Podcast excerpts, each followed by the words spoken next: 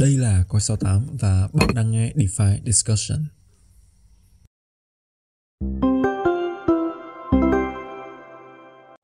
Xin chào, chào mừng anh em đã quay trở lại với một tập mới của podcast DeFi Discussion. Đây là series mà chúng ta sẽ ngồi xuống, trò chuyện với nhau, chia sẻ những thông tin cũng như là những góc nhìn đa chiều xoay quanh thị trường DeFi. Và trước khi đi vào nội dung chính của tập tuần này thì uh, chắc là cho mình uh, dành ra một khoảng thời gian để nói lời cảm ơn đến các anh em đã đồng hành cùng với bọn mình uh, trong một khoảng thời gian cũng khá là dài và rất là nhiều thử thách thời gian gần đây. Mình biết là thị trường thời gian gần đây thì nó cũng kém sôi động hẳn và chịu rất là nhiều thông tin nó khá là tiêu cực. Bản thân tụi mình trong cái thời gian gần đây cũng chọn một cái cách tiếp cận nội dung nó khá là hạ tầng nó cũng khá là nhiều những cái khái niệm nó sâu về mặt kỹ thuật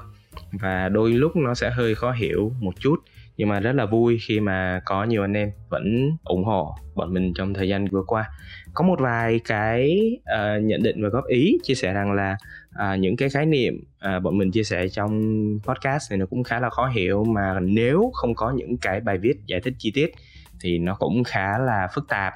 và nó cũng khá là uh, gian nan thử thách cho những người nghe. Tại vì cái dạng nội dung à, nghe thì đôi khi nếu như mà nghe loáng thoáng một vài lần thì nó sẽ bị trôi đi á thì bọn mình cũng đã nhận được một vài cái feedback như vậy. Và chắc chắn là trong thời gian tới bọn mình sẽ đính kèm những cái bài viết cực kỳ cực kỳ chi tiết liên quan đến những cái từ khóa mà được đề cập ở trong cái podcast này ở ngay cái phần bình luận à, và cái description của podcast để à, anh em có thể đâu đó ví dụ như nghe loáng thoáng một vài cái từ khóa nó mới mới lạ lạ và thấy nó hứng thú thì à, có thể bấm ngay vào những cái đường dẫn đó. Thì bọn mình rất là trân trọng những cái góp ý như vậy.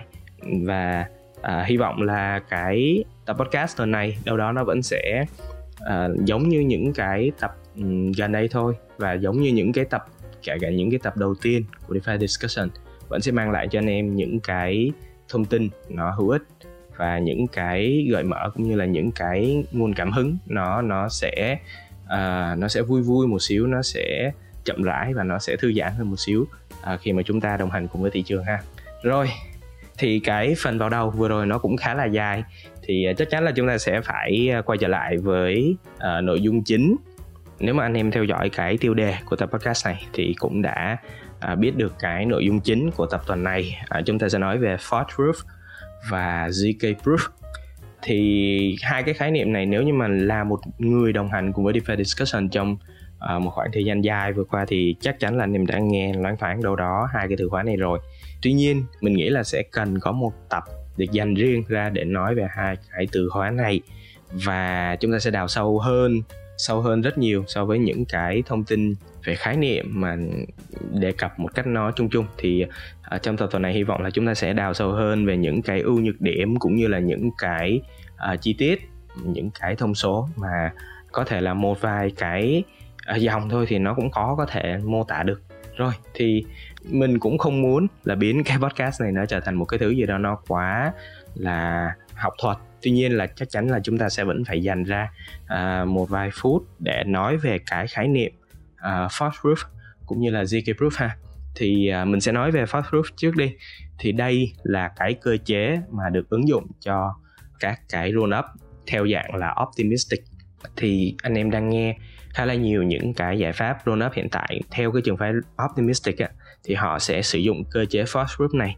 False proof hiểu nôm na nó là à, nó sẽ để cho chain vận hành một cách bình thường cho đến khi xảy ra những cái tranh chấp về à, mặt bằng chứng à, về mặt dữ liệu của blockchain thì sẽ có một đơn vị họ đứng ra họ tạo cái false proof này để họ tố cáo cái hành vi sai phạm ở trên blockchain và blockchain sau đó sẽ xem xét cái false proof này. À, nếu như mà cái false proof này nó đúng thì blockchain sẽ đảo ngược lại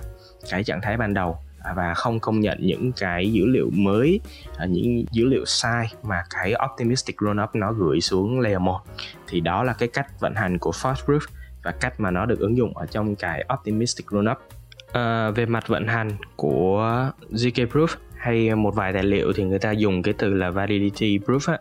thì chúng ta biết rằng ZK nó tượng trưng cho cái khái niệm là zero knowledge và chắc chắn là nó sẽ được ứng dụng cho các cái ZK roll up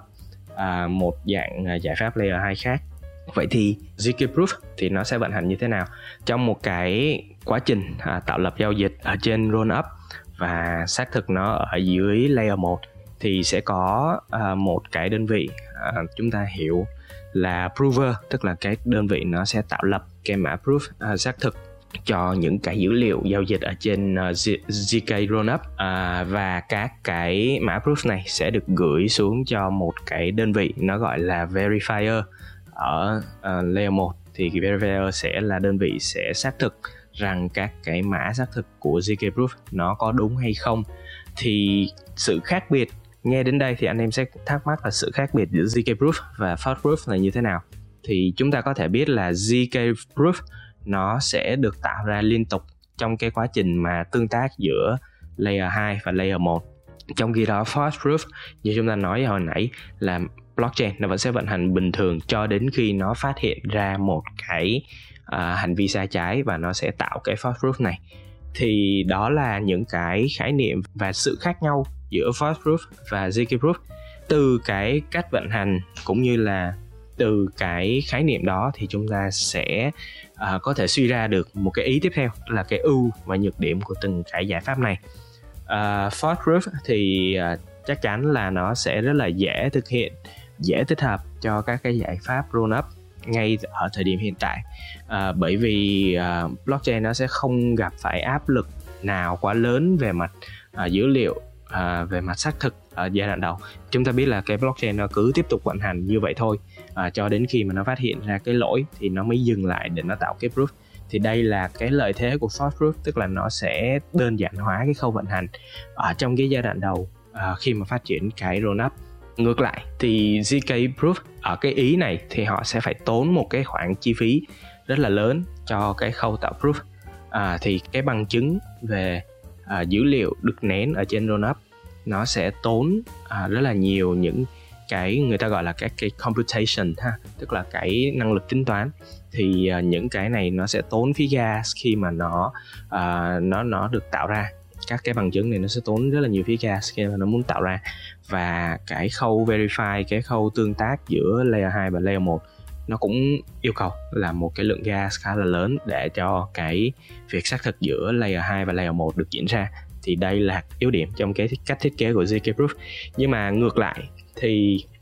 vì fraud proof họ không liên tục tạo ra những cái bằng chứng như ZK Proof. Cho nên là nếu như mà sử dụng các cái optimistic roll up thì anh em sẽ hình dung được là mình sẽ phải chờ một cái khoảng thời gian à, để cho mạng lưới nó có thể đối chiếu với nhau khi mà xảy ra những cái tranh chấp. Thì cái khoảng thời gian này thường nó sẽ kéo dài là 7 ngày đối với các cái optimistic roll up các cái giải pháp sử dụng fraud proof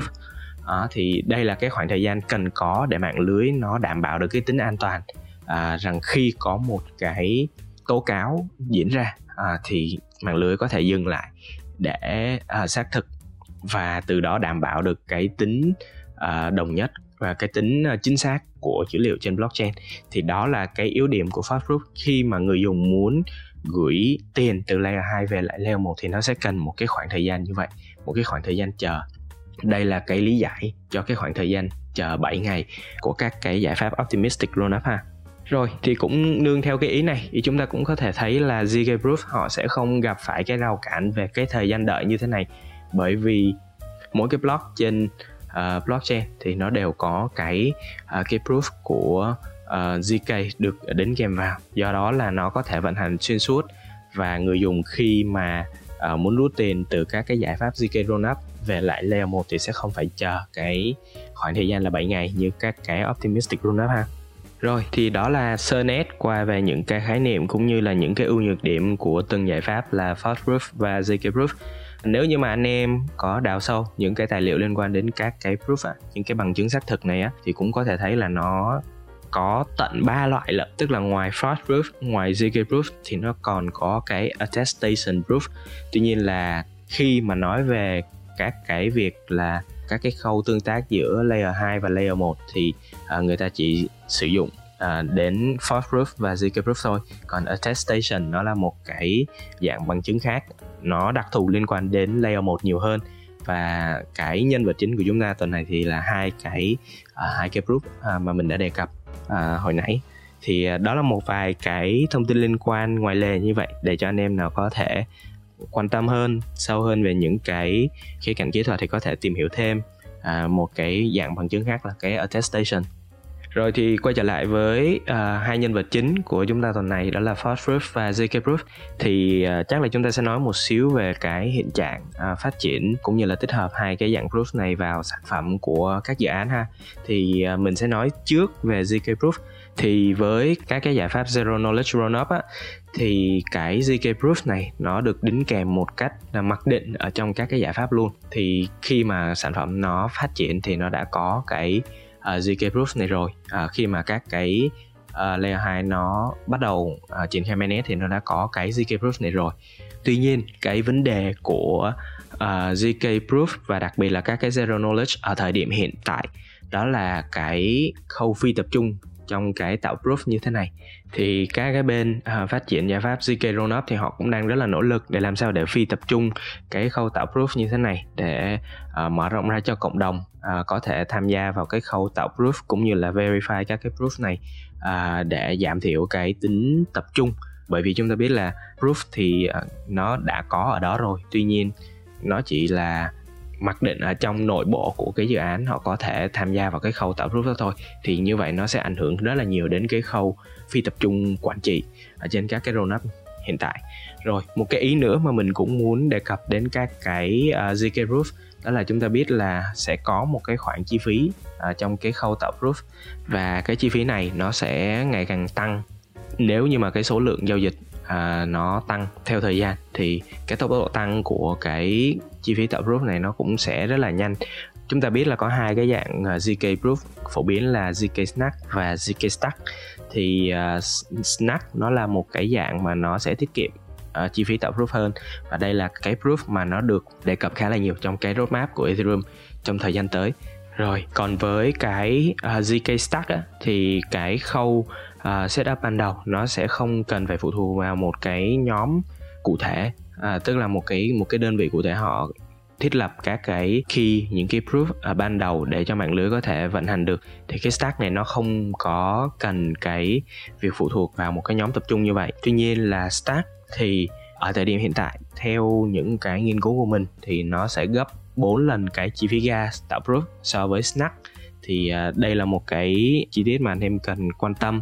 Và như mình có đề cập hồi nãy thì các cái chi phí này nó sẽ có tốc độ tăng phí gas lớn dần theo thời gian khi mà cái số lượng giao dịch nó tăng lên. Điều này uh, lý giải là vì cái độ phức tạp trong các cái thuật toán tạo proof của uh, zero knowledge ha rồi thì à, chắc là chúng ta sẽ cũng không đi sâu quá vào cái khía cạnh toán học của các cái à, zk proof này. Bởi vì à, mình nghĩ là nó sẽ khá là uh, nặng à, về mặt à, lý thuyết. À, cho nên là chúng ta sẽ đến với những cái hiện trạng hiện tại của đối thủ của zk proof. Đó là các cái false proof ha. Thì với false proof á, trái ngược với zk proof đó là nó không có cái uh, mặc định là đã được tích hợp vào trong các cái giải pháp rollup ngay từ những ngày đầu. Thì ở thời điểm hiện tại chúng ta biết là Arbitrum à, là cái đơn vị được xem là đã có cái first proof này ở trong cái sản phẩm của mình.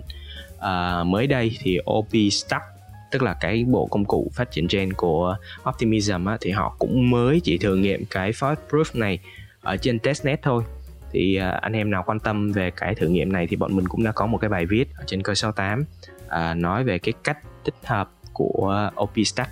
với cái giải pháp à, uh, Force Proof này. Thì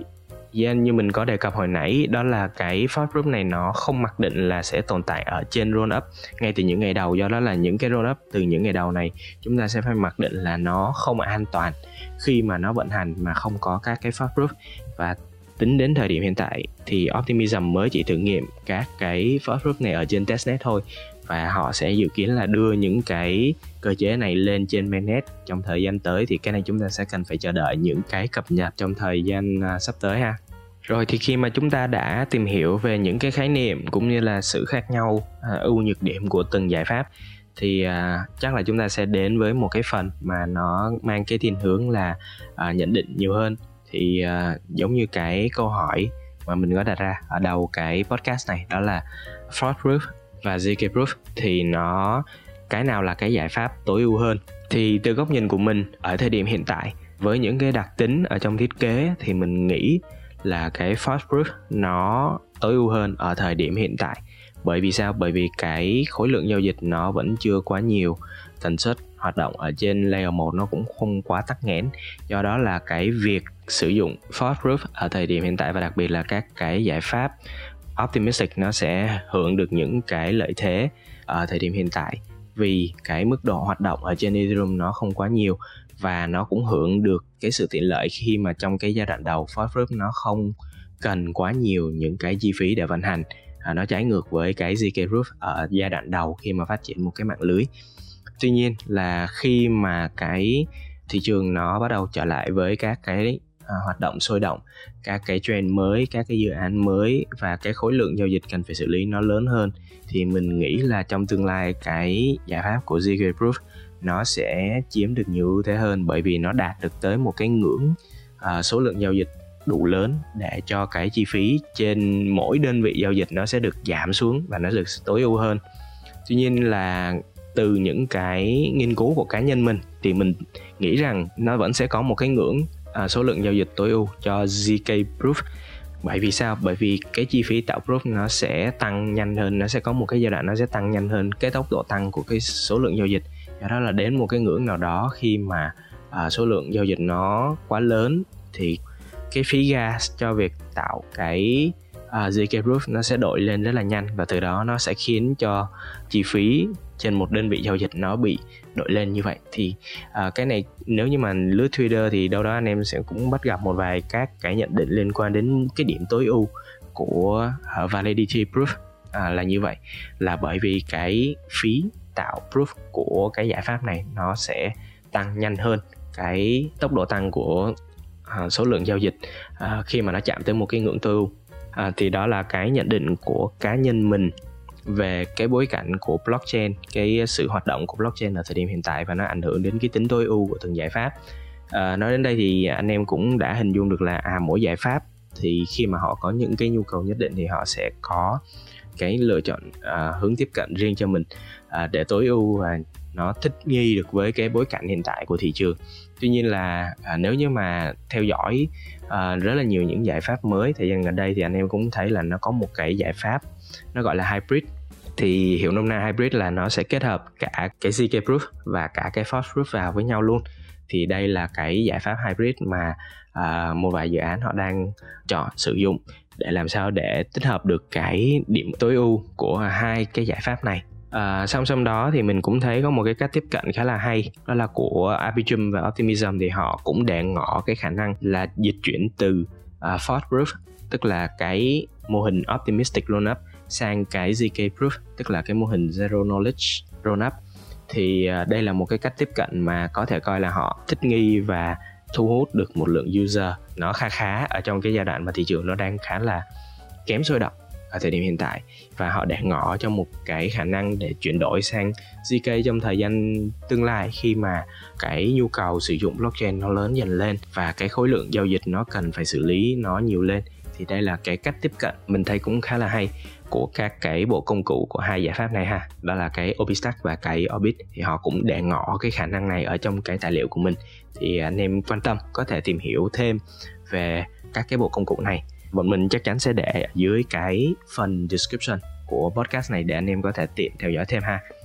Rồi thì à, đó là những cái thông tin cũng như là những cái góc nhìn của cá nhân mình liên quan đến force proof và validity proof.